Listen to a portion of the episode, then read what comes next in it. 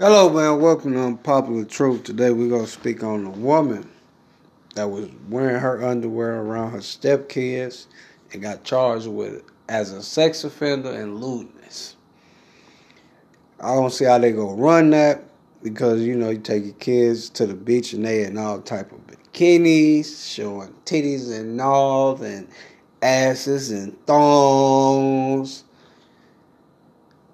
that the news just seems so biased. Comment and leave your thoughts on that. It's a small portion. Just you know, let me know how y'all feel about that. I feel like it's bullshit. Far as the baby mother, you know, calling the police on that, I feel like that's bullshit. I don't understand it unless she was, you know, coming on to the kids. And then plus it's two little boys, young girls. Okay she probably seen the little girl in you know in the naked stages to work because they women. Or she had to go in the bathroom and help her with her period or blah blah blah.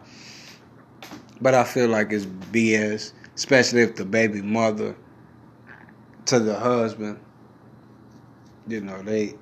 I feel like the news is very biased on some shit that goes on, and they speak on bullshit.